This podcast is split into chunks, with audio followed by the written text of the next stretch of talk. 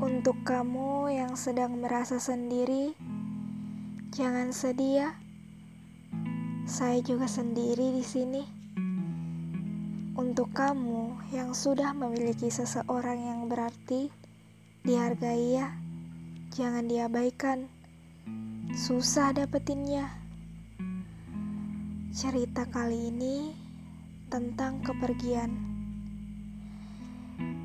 Kita pasti selalu mengharapkan kehadiran seseorang yang berarti dalam hidup kita. Tapi pernah di saat-saat seperti itu, saya malah kehilangan seseorang yang berarti yang sudah saya punya. Aneh ya, saya berharap kehadiran, tapi saya malah kehilangan. Apalagi kalau perginya tanpa alasan. Eh, bukan. Lebih tepatnya tanpa penjelasan. Alasannya sudah jelas. Ada sesuatu yang lain yang ingin dia kejar. Bukan di sini tempatnya. Dan bukan saya orangnya. Tanpa saya sadari, ternyata dia sudah mempersiapkan kepergiannya sejak lama.